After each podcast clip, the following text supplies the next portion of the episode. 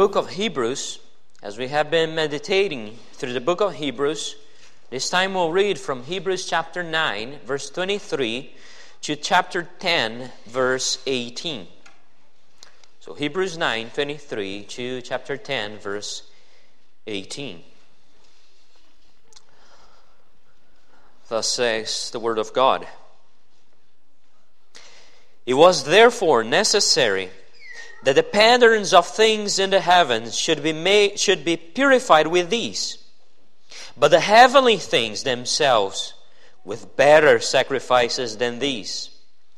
For Christ is not entered into the holy places made with hands, which are the figures of the true, but into heaven itself, now to appear in the presence of God for us.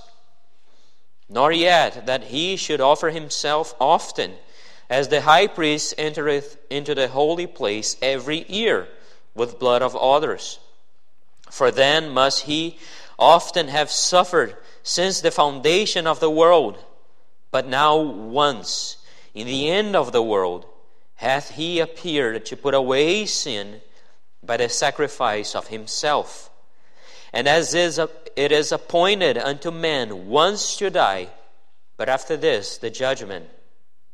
So Christ was once offered to bear the sins of many, and unto them that look for him shall he appear the second time without sin unto salvation.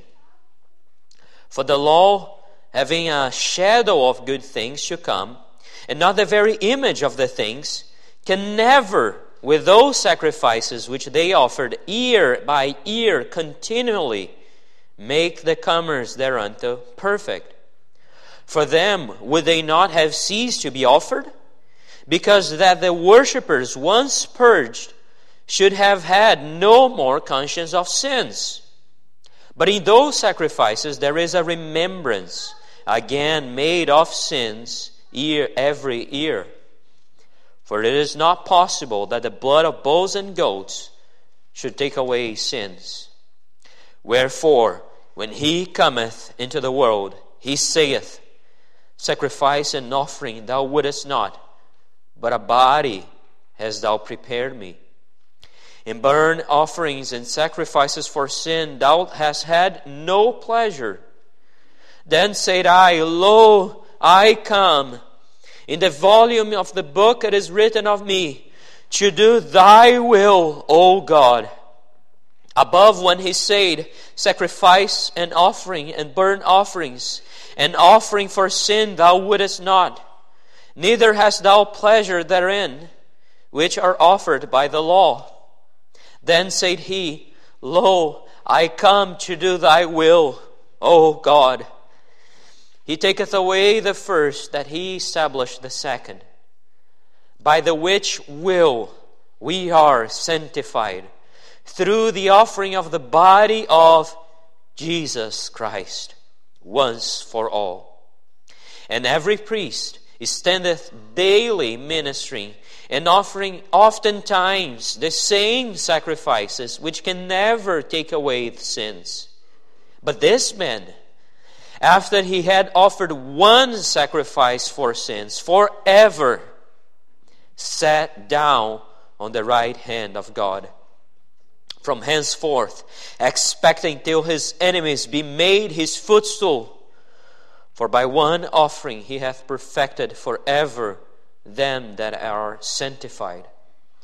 Whereof the Holy Ghost also is a witness to us. For after that he had said before, This is the covenant that I will make with them after those days, saith the Lord. I will put my laws into their hearts and in their minds will I write them, and their sins and iniquities will I remember no more. Now, where remission of sin, where remission this is, there is no more offering for sin. This far, the reading of God's Word. Most holy and awesome God. We come now, Lord, into thy dwelling place to hear from thy voice, Lord, from the voice that speaks from the throne. Prepare us, Lord, to receive this message and to proclaim thy truth, Lord, forevermore, even as we sang, Lord, to proclaim thy truths, Lord, to exalt thee before men in this world and before the, thy throne in the world to come. We pray this in Jesus' most holy name. Amen. On July 20, 1969, the American astronaut Neil Armstrong put his left foot on the surface of the moon for the first time, and he gave this famous declaration That's one small step for man, one giant leap for mankind. And indeed, that would be remembered throughout history, for a frontier was broken on that day, a day to be remembered. Well, what happened when Christ was killed on the cross could have been just another normal day, just another sacrifice in the Roman world of that time, just another step. But it was one giant leap for mankind. But unlike Armstrong's moonwalk, Christ's sacrifice is a timeless event with eternal implications, a true milestone in the history of mankind in the history of the universe. In fact, his perfect sacrifice would inaugurate a whole new era, and it marks the central moment in the history of redemption. The perfect sacrifice has finally happened. Both the Old and New Testament comes together in this culminating moment, the perfect sacrifice of Jesus Christ. The culmination of the Old in the beginning of the new. And today we will see how Christ conquered his sacrifice when no one else could and gave us what we didn't deserve. And to meditate on this, we'll divide our text into three points. First, the oneness, the oneness of the sacrifice, verses 23 to 28 of chapter 9. Second, the adequacy of the sacrifice, chapter 10, verses 1 to 10. And third, the result of the sacrifice, chapter 10, verses 11 to 18. So, first, let's consider the oneness of the sacrifice. After all that we have seen regarding the earthly tabernacle, our text begins by saying that it was necessary for a priest to go where no man has gone before to leave the earthly tabernacle behind and take one giant leap for mankind, entering into the heavenly temple. That's exactly where our text picks up today in verses 23 and 24. As Jesus entered into heaven itself, into the presence of the throne room of God.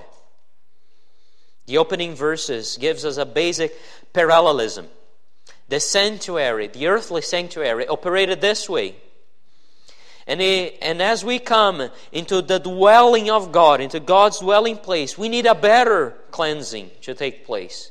In order to enter into this heavenly sanctuary, we need a better cleansing than the one that we had before. You see, blood is necessary for both of them.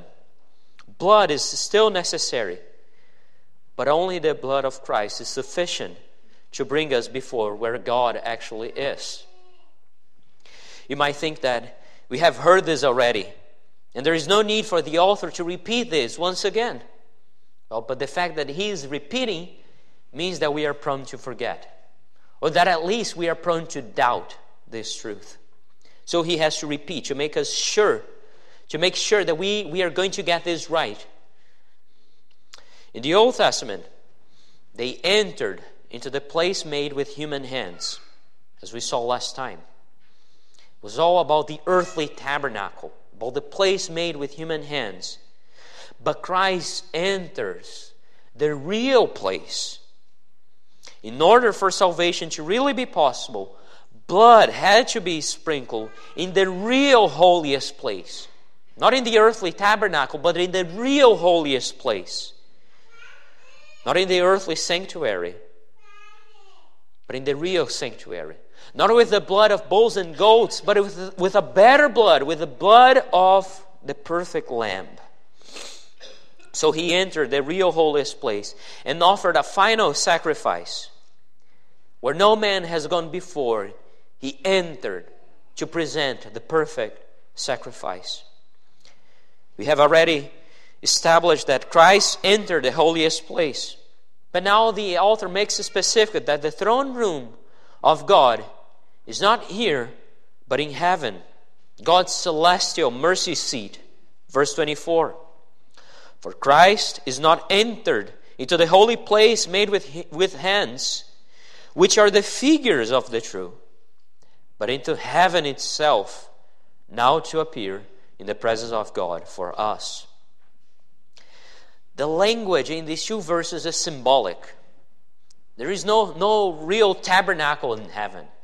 You see, when we all we walk into heaven, we will not see the most holy place. We will not see the Ark of the Covenant. We will not see all those symbols. It's a typologic language.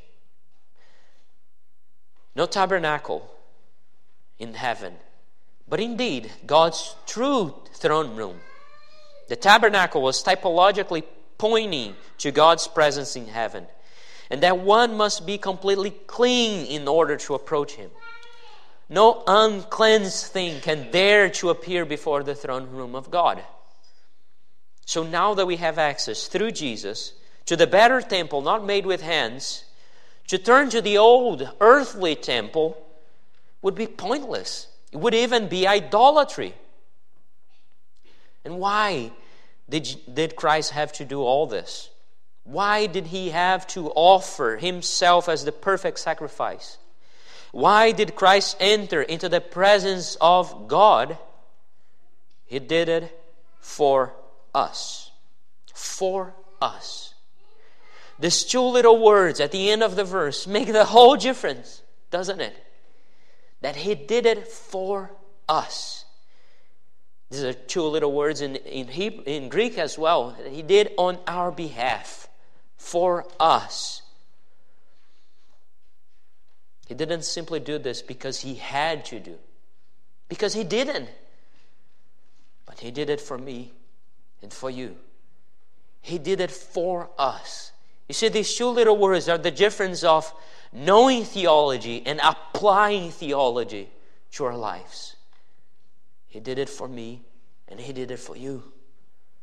He is there as our representative before God. I don't want you to simply leave this place saying, Yes, I have learned how Christ is the perfect priest who has entered the perfect sanctuary, who has offered a perfect sacrifice before God. Oh, that is true. But even the devils know this. Even the devils know that this is a fact and a reality. I want you to know that He did it for us. That's the difference of knowing history and applying this theology to your heart, to your, your life. These two words at the end of the verse change everything. I love the opening question of the Heidelberg Catechism. What is your only comfort in life and death? Answer that I'm not my own, but belong body and soul in life and death to my faithful Savior, Jesus Christ. Just the, the opening of this answer is already amazing. You see, the comfort is not simply to know that Jesus has sat upon the throne. It's not simply to know that He has gone where no man has gone before him and presented a perfect sacrifice. The comfort is to know that he did it for us. Is to appropriate of this reality, to rest completely in life and death that he did it for me.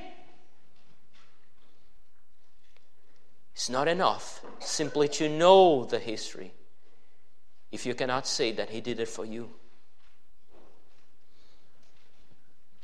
I belong to Him. And His victory is now my victory. The fact that He sits upon the throne means that one day I will be with Him forevermore. Because Christ entered where no one ever could, He completed a work that no one ever accomplished before. Verses 25 and 26. Christ doesn't need to repeatedly offer a sacrifice yearly as the Old Testament high priest because he offered himself a better sacrifice and finally got the job done. What was the job? End of verse 26 to put away sin by the sacrifice of himself. We have in this verse the purpose of incarnation, that is, of his appearance. It was to put away sin. And Christ's coming is so climatic that inaugurates a new period of time. He comes in the end of the world, or more literally, at the end of the ages. By Christ's coming, God's promises are fulfilled, and we entered into the period of time known as the latter days or the last days. By His coming, He starts the end of the ages is so climatic that both fulfills the old and it starts the last days. It changes history. Because his sacrifice is perfect. That means that he only had to offer it once. Verse 28. So Christ was offered once, offered to bear sins of many. Unto them that look for him shall he appear the second time without sin unto salvation. Hopefully, you have noticed by now that the author of Hebrews really liked this expression once. Once. He really repeats this expression over and over. He really emphasizes the specialness of things that happen only once. Just in this chapter, he has used this word four times particularly here at the end of the, of the chapter. Uses this in verse 7, then verses 26, 27, and 28. As if he was saying, hey, you should really pay attention to things that only happen once. That is a reason. You are impressed by the high priest in the Old Testament? Well, you guess what? Jesus did something that they could never do. He did it only once, and he got the job done. Now, do you know what else happens only once? What else is unique? Your death. You only die once. Verse 27 And as it is appointed unto men once to die, but after this, the judgment. You're impressed by things that happen once, guess what? You will only die once. And after death, the judgment. Notice the imminence of the fact. All men will die, without exception. Throughout the all history of humanity, only two guys got out of here alive Enoch and Elijah. So everybody else died or will die at some point. So if you fast forward the state of this church a hundred years from now, if Christ doesn't return before, guess what? None of us will be here. Perhaps with the exception of a few little babies that are about to be born, but no one else will be here. We will die. That's the reality. But we will not die and then be wandering in the void. No. After this, that is death, the judgment. Do you think God's throne is terrifying? Well, guess what? All of us had an unavoidable appointment before that throne. All of us, with no exception, will appear before that throne to give an account to God. an inescapable appointment before the throne. Do you remember the great multitude of Revelation chapter 7? That's you and me. That's all of us before the throne to give an answer to the king. Everybody will stand before that throne, before that king who has sat upon the throne, and will give an answer to him before the throne of the Lamb. Every creature will bow. By the way, what we had only in shadows in the holiest place, on that day we will have the real thing. In the tabernacle, we had pictures of cherubims, right? We had an empty throne. Well, guess what? When we come to Revelation chapter 7, we have the real throne with the king sitting there, and we have real cherubims flying over the throne. The hosts of heaven before that throne, singing praises to the king. You're impressed with the tabernacle? Well, guess what? You will appear before the real throne and give an account to him. But the good news for us is that the judge who sits on the throne, the one who sits as the king of the universe to judge, is also our defense attorney is also the one who presents the sacrifice in our behalf. So there is no way he will reject his people. Because the same king who holds our sentence is the one who paid the price for our sentence. There is no way he will cast us out. Because the same one who paid the price now give us the sentence, holds our destiny in his hands. What could be our hope for this unavoidable coming judgment?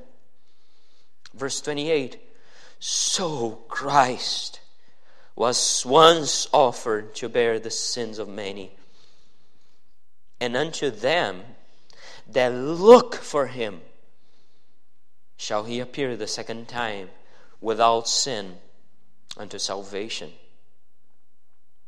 Christ didn't die as appointed to all men but he offered himself to bear the sins of many.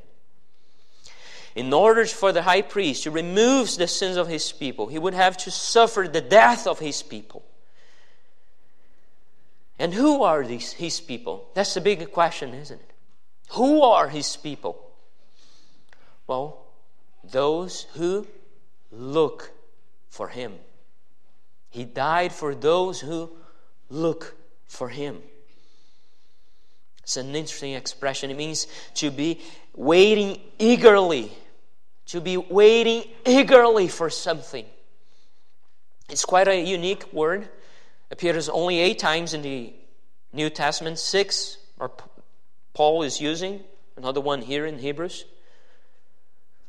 And it means to be eagerly waiting for something. What are we waiting eagerly? Can we honestly say that we are eagerly waiting for Christ's second coming? This is a mark of those for whom Christ has offered a sacrifice for their sins. If you have kids around, it's easy for you to know what it means to be eagerly waiting for something. Just promise something for them. Promise that you do something for them. Maybe that you take them out for dinner, or that you give them a new toy, or if your kids are like mine, that you give them a cookie. They will be eagerly waiting for that. They will be filled with expectation. They can't wait for that. Maybe they will, they will even ask you, are we, there, are, are we there yet? Is it now? Can I have it now? They will be eagerly waiting for that promise to be fulfilled. Well, here is something that all of us should really be eagerly waiting for the day that Christ shall appear a second time. we should have the same excitement, the same expectation for that day that kids have. For the day that Christ will make, a, make us without sin. No more the struggle with sin. No more the bondages of this life. And finally to be with Him. What a joy! Can we say that we are eagerly waiting for that day? With the same excitement, trusting that that promise will be fulfilled soon. Some wait eagerly for retirement, others for vacation. Some of the things are good. I remember before getting married that I waited eagerly for marriage. That is good. But we should never lose the focus of eternity. As the Puritans would say, we should have one eye on earth and one eye on eternity, one eye in heaven. They were concerned with the, with the things that would last forever. Like Jonathan Edwards, who prayed to the Lord, Lord, stamp eternity on my eyeballs. That's how we should live with eternity constantly before our eyes, longing for that day. The Hebrew converts were living a tough life. They were certainly eagerly waiting for that day. But we, we are just too comfortable. We don't long for heaven. We're just too comfortable where we are that we forget to long for heaven. One thing that might prevent us from longing for, for heaven, for Christ's second coming, is sin. We certainly will not want to stand before the throne if we know that we are living in sin. We will not want to stand before the judgment seat knowing that we are living in sin. Perhaps if you are today living in sin, you might not want at all that He comes again, that He returns. You'll want to stand as far from Him as possible. But He will come. Whether you like it or not, whether you are prepared or not, He will come a second time. Do you want a good x ray of your spiritual life? How often do you long for heaven? How often do you eagerly wait for heaven? Not whether or not you believe in heaven. Again, even the devil does that. But whether or not you eagerly wait for that day. C.S. Lewis wrote, Too often I am afraid Heaven is desired chiefly as an escape from hell. Can we say that we long for heaven to be with Christ? Or do we simply long to escape from hell? That's a mark a mature Christian who longs to be with his Lord and Savior. Can we say that we truly desire that, that we are filled with joy and excitement to be united with our Lord and Savior? Do we look for Him? Do we wait eagerly for Him? Long for heaven, dear Christian, long for heaven. And what, what better way than the Lord's Supper to do that? Which we prepare to eat and drink in the new kingdom of heaven, as Jesus has told us to do, until that day when I drink it new with you in my Father's kingdom. So, as you partake next week of the Lord's Supper that will be prepared, use that time to remember. Use that time to long for heaven, to be reminded of the promise that one day, one day we will drink it new in the kingdom of heaven. We'll do it here this time, but maybe next time, Lord, in the kingdom of heaven. use that time to wait eagerly with expectation for the day that Christ Himself will serve the table. Not only was Christ's sacrifice unique, but it was also adequate. It was the only fitting sacrifice, the adequacy of the sacrifice. As often, the author to the Hebrews begins with an exposition from the Old Testament. This time he uses Psalm 40. He uses this psalm to show how external sacrifices were never enough. And a better sacrifice would have to be given, which David knew it was going to be Christ, his descendant. Psalm 40, verses 7 and 8 is quoting regarding the obedience of Christ in doing the will of God. He is the substance behind the shadow of the old covenant.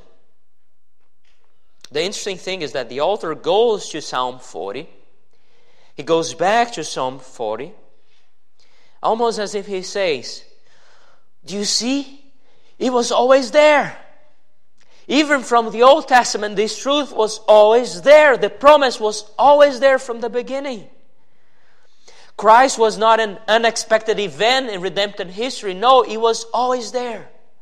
The expectation was always there. Verse 1 For the law, having a shadow of good things to come, and not the very image of the things, can never, with those sacrifices which they offered year by year continually, make the comers thereunto perfect. These sacrifices could never make perfect those coming near to God then some another sacrifice would be necessary. Although otherwise, those sacrifices would have ended. Verse 2. The very fact that those sacrifices had to be repeated over and over again means that they were never enough. So something else had, come, had to come. The shadow could never make the comers thereunto perfect. Now pay attention to what this text is saying or rather to what this text is not saying. It's not saying that the Old Testament was wrong and therefore pointless for us. But it's saying that it was not the whole thing.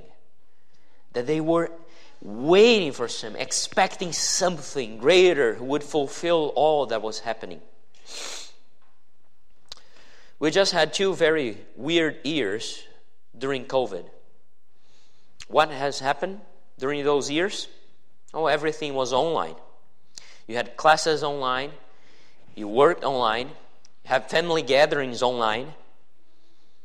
Technology helped, that's true. But as soon as that as all that madness was over, what happened? Well, we, we came back to in person stuff because it's just so much better. It's no comparison. It's nothing to be compared with the real thing with being face to face in person with the real thing.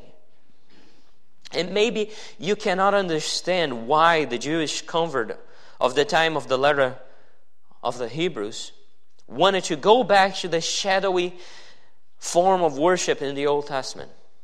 But maybe you can understand why some people didn't want to get out of online activity during COVID to get back to real person to the real in person world. Why? Two main reasons. First, convenience. You can be in a meeting without really being in a meeting. You might be logged in, but your mind is long, far away from that meeting. It was the same in the Old Testament. The ceremonial laws were convenient, they were all mediated by the priests. You could fall into the ritualistic repetition without really paying attention to what was happening. Second, and perhaps the main reason, it was easier to hide. During COVID, it was less personal. It was all online through a screen. So it was easier to hide. You could hide from work, you could hide your problems from your family, from your friends. during the Old Testament ceremonies. You could think it was easier to hide. After all, it was only the high priest who had to walk into the holiest place. But what about now? Now we must take part directly and engage in what is happening here and now. Now we are exposed. We must partake, and we are exposed. All the means are removed, and we come in real person. By the way, we might make some of these mistakes in the Lord's Supper. Don't think your convenience is more important than attending to the Lord's Supper. Don't think you are the one in control of that table. It's the Lord's table, not yours. And especially, don't think you can hide. You cannot uh, hide your sins from the Lord, and you cannot hide your responsibility to come to that table either. So, was it pointless doing all those animal sacrifices in the Old Testament? No. Verse 3 But in those sacrifices, there is a remembrance, again made to sins every year. The sacrificial system was there to, to teach them something, to teach that you are a sinner and that you could never approach the holy God by yourself. That blood had to be shed in order for a sinner to be reconciled with God. The sacrifice repeated every year is a de- uh, reference to the Day of Atonement, as we find in Leviticus 16, reminding that the blood is required to deal with sin. But the animal blood wasn't enough. Verse 4 For it is not possible that the blood of bulls and goats should take away sins. It's not possible. It's just one word in the Greek. You could say, for it is impossible that the blood of bulls and goats should take away sins. It's impossible. The blood was there typologically, was never meant to take away sins, but it was pointing forward to a better blood that would be shed, who would finally take away sins. The point is not that the blood of bulls and goats wasn't good enough but that anything else that we can think is no better than the blood of bulls and goats. Doesn't matter how much you try. Doesn't matter how much blood you offer. Doesn't matter how much good works you do. That's no better than the blood of bulls and goats. It's impossible to take away sins apart from the blood of Jesus. And the good news for us is that the opposite is also true. With the blood of Jesus, it is impossible for sins not to be taken away. So the opposite promise is also true. That where the blood of Jesus was shed, it is impossible for sin not to be removed. Because his blood is perfect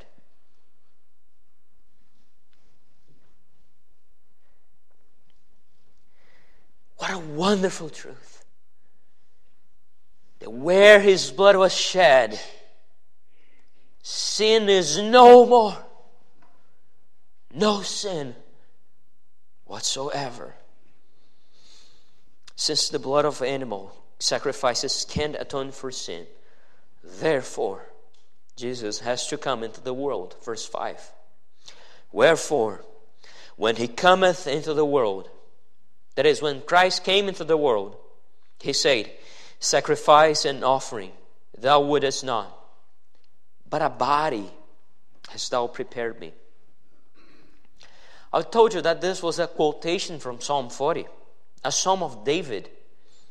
But here the author is saying that these words, that the words from Psalm 40 are actually the words of Jesus we have here, what we have here is Christ is speaking in the Psalms, saying that the voice is speaking in the Psalms is, also, is actually the voice of Christ.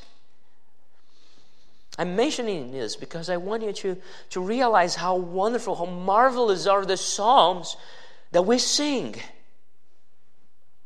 Some people say that, oh, there is no Christ in the Psalms.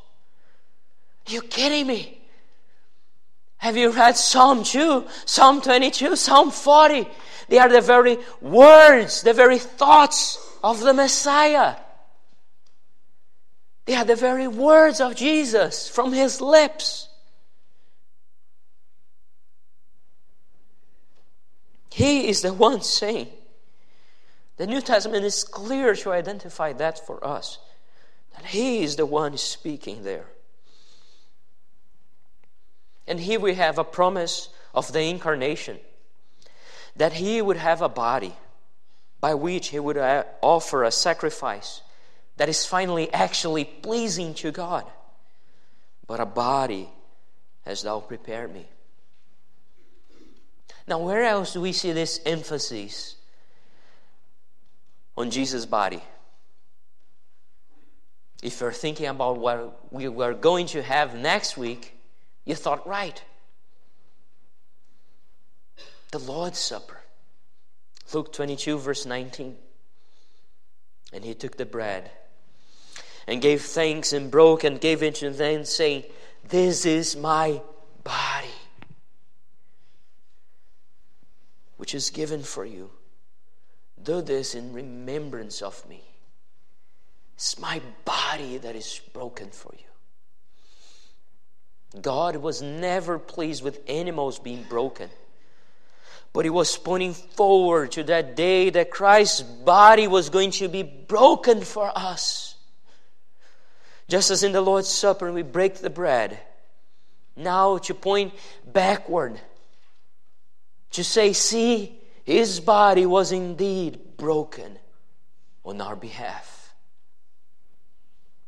Already in the Old Testament, there was the expectation that a body would have to be broken. Not simply of animals, but the body of the Savior. So, next, next week, as we partake of the Lord's Supper, when you hear these words, This is my body, which is given for you we remember that he had to have a body so that it could be broken for you. Our salvation stands in the fact that he took a, the form of a, a real human. He endured a real sacrifice on our behalf. In fact, God has no pleasure in sacrifices simply as a religious ritual. Verse 6 Apart from a heart that is willing to please Him. Notice verse 7 Then said I, that is Christ, Lo, I come. In the volume of the book it is written of me, to do thy will, O God. Again, again, the words of the Psalms find its fulfillment in Jesus. So the author is mentioning that Christ's submission to the will of the Father has been written and prophesied about from the very beginning. God didn't delight in the sacrifice of animals, verse 8, but in Him that would come to do His will. And maybe you are thinking, well, what's the big deal that He did it willingly? What's the big deal of that? Well, if you think, the animals in the Old Testament were not really willing to be sacrificed. They were not there because they had a choice. They didn't choose to be there, but Christ did. I have worked with lambs for a while in the past.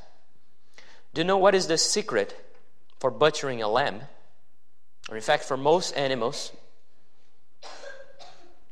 you don't let them know that they will be killed. They are not there because they love you and they want to feed you.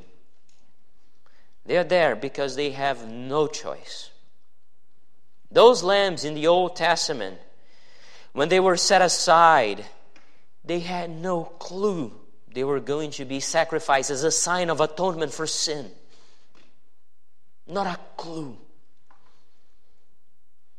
But Christ was not surprised, as lambs were. He was not forced, for no one could ever force him to do that. No man taketh away from me, but I lay down myself. He went knowing and willingly to be sacrificed for our sins. John 6 38, For I come down from heaven not to do my own will, but the will of him that sent me. He wasn't caught by surprise. He knew. And he came down from heaven just to do the will of the Father who sent him. He went there to die on our behalf willingly, to give his life to take away the sins of many.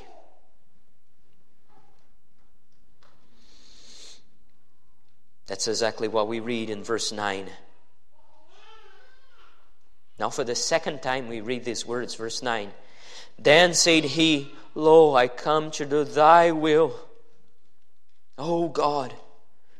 Notice the oh God in the middle of these statements. It, it reflects Christ's words in pouring out his heart before the Father. Then say he, Lo, I come to do thy will, O God. He taketh away the first that he may establish the second. You saw that, uh, that already, that the old covenant gives way to the new covenant. So the author now comes to the same conclusion, now from a, a different perspective. This is another area that the blood of Jesus is better than the blood of bulls and goats because he did it out of obedience to the Father and love for us. And that's another thing that you can meditate approaching the Lord's Supper. That the table was prepared not against His will. The blood was shed, the body was broken not against His will, not forcefully, but because He willingly laid down His life for us.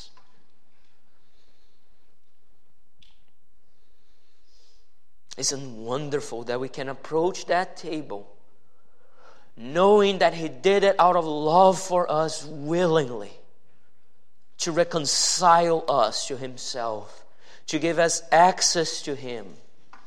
And He was willing to be broken in our behalf and to shed His blood for us.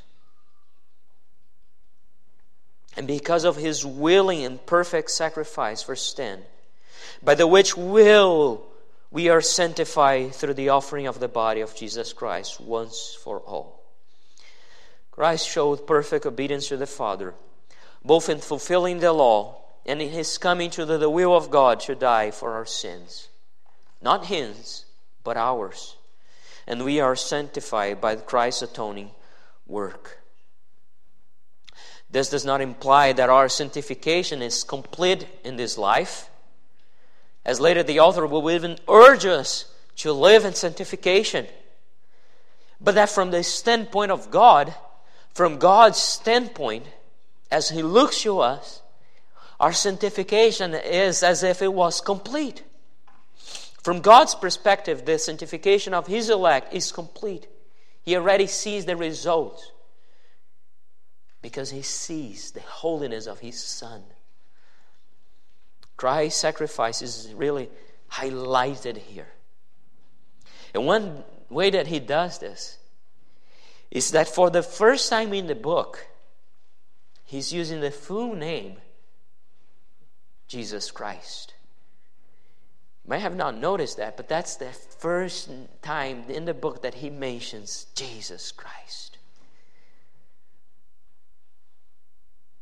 What a wonderful sacrifice Jesus Christ accomplished for us. Only his sacrifice was adequate, was fitting to atone for our sins, because only he was the perfect sacrifice and willing to die on our behalf. But now that we consider the nature of his sacrifice, let's consider the result of his sacrifice. The result of the sacrifice. Notice the contrast between verse 11 and 12. In verse 11, we read that every priest stands daily. But in verse 12, we read that, but this man, after he had offered one sacrifice for sins, forever sat down on the right hand of God. When we come into communion with God, we can remember that He was broken on our behalf. We were supposed to be smashed under His feet. But now we are invited to be priest stands daily, ministering and offering oftentimes the same sacrifices, which can never take away sins. But notice what happens when Christ comes. Verse 12. But this man, after he had offered one sacrifice for sins forever, he sat down on the right hand of God. That is something else that we can meditate as we approach the Lord's table. That Christ did this once and for all. Blood of bulls and goats could never take away sins, but Christ he offered one sacrifice for sins forever. Sins have been dealt with forever. Past sins, present sins, future sins, forever. Dealt with in his atoning work. And in verse 13 is a reminder that he didn't sit down because he was tired. He didn't sit down in the couch, he sat down at the throne because he is the king. From henceforth, expecting to his enemies be made his footstool. Verse 13 is a powerful reminder that if that he didn't sit down at a, at a, on any chair, he sat upon a throne and he will place all his enemies under his footstool. The fact that he's coming again is good news for some and terrifying for others. Verse 13 is here just in case you felt tempted to, hear, to read verse 11 and 12 out of context and think that maybe Christ died for everyone. No, no. You are either among those for whom he died or among those who will be broken and be placed under his feet, whom he will destroy, will be shattered in pieces, as Psalm 2 says. That's another thing you can meditate, that you can meditate on as you come to the Lord's Supper. That table is a message that there is no neutrality. Either you are counted among those who sit at the table with Him, or among those who are placed under His footstool. Do you desire to have communion with God? Do you desire to have communion with Christ? Do you believe that He died for your sins? Not just for sins, but for your sins then make things right with Him. Repent and believe and come to His table. Don't think it's a minor thing to abstain from that table. Either He was in pieces on your behalf, broken for you, or you will be made in pieces by Him when He comes again. That table is a sign for those who come and a warning for those who don't. See this body that was broken? This is you apart from Jesus. This is you apart from my sacrifice.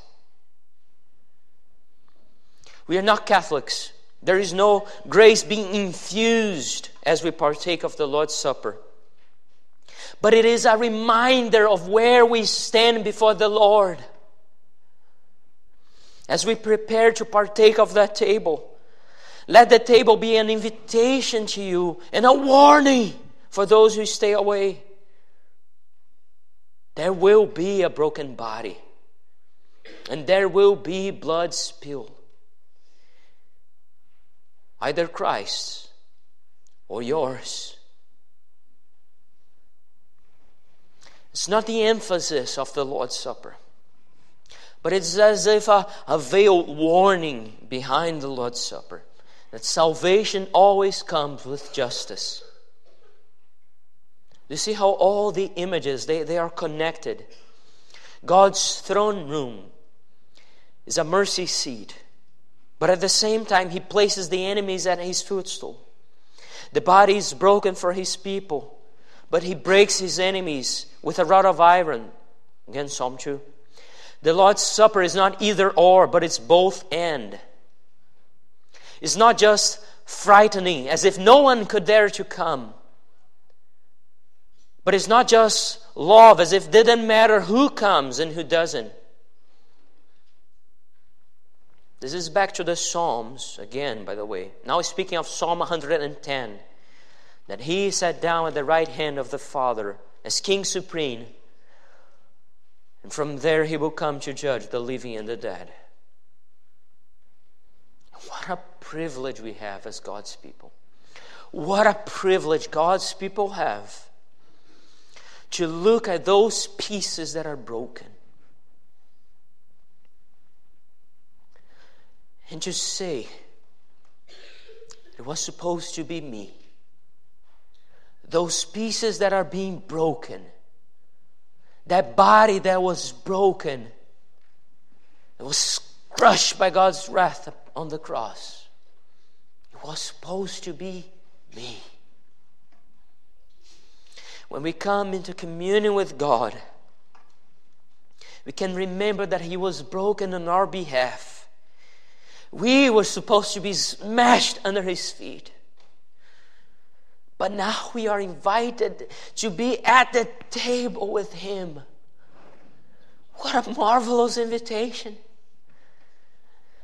that our those our sins are scarlet because of his sacrifice we are made whiter than snow and we are invited to be at the table with him what a privilege that the king invites us to partake of this supper in communion with him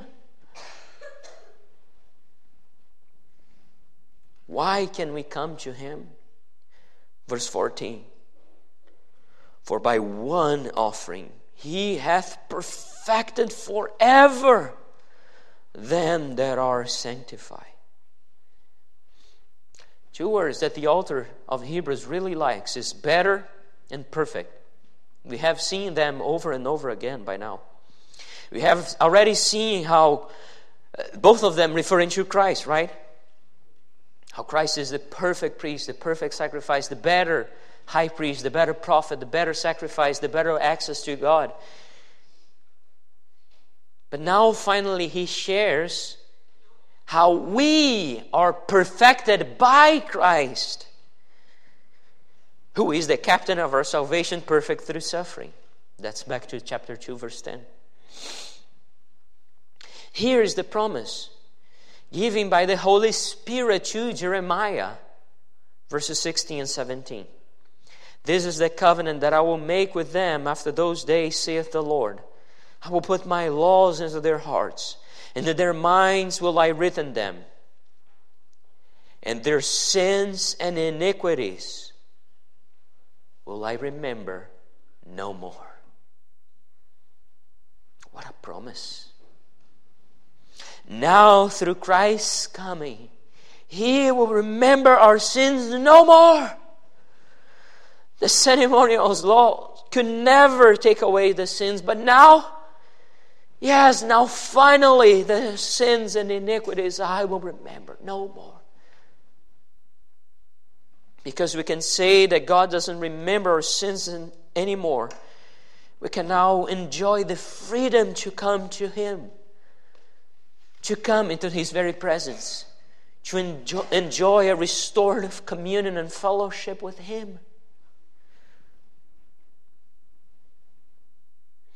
And because of that, we don't need more offerings for sin. Verse 18 Now Where remission of these is, there is no more offering for sins. We can come into God's house. We can come into the presence of God. And we can sit at the Lord's table because Christ is the perfect sacrifice through which we are sanctified. We began the sermon by remembering how Neil Armstrong made history when he walked on the moon.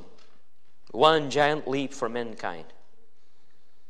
The marvelous thing about Christ's sacrifice is not just that he went where, where no man has gone before, but that through his sacrifice, he brings us in.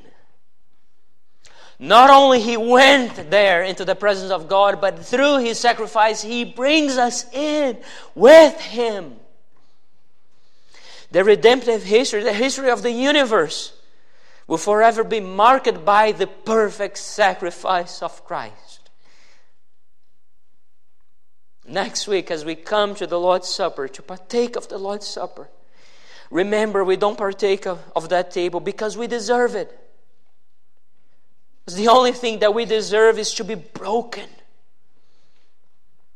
But we partake because of, of what Christ did for us, because of what He accomplished on our behalf for us. And as we partake, let us remember that He will come again. Let us be eagerly waiting even as, as little children eagerly waiting for that day. Is it now, Lord? Is it this time? Is it now that we'll take it new in the kingdom of heaven? That we'll partake of that table in heaven. Let us remember Christ's perfect sacrifice, not only until next week, but until He comes and forevermore as the hymn says, in the cross, in the cross, be my glory ever, till my ransomed soul shall find rest beyond the river. Amen. Let's pray.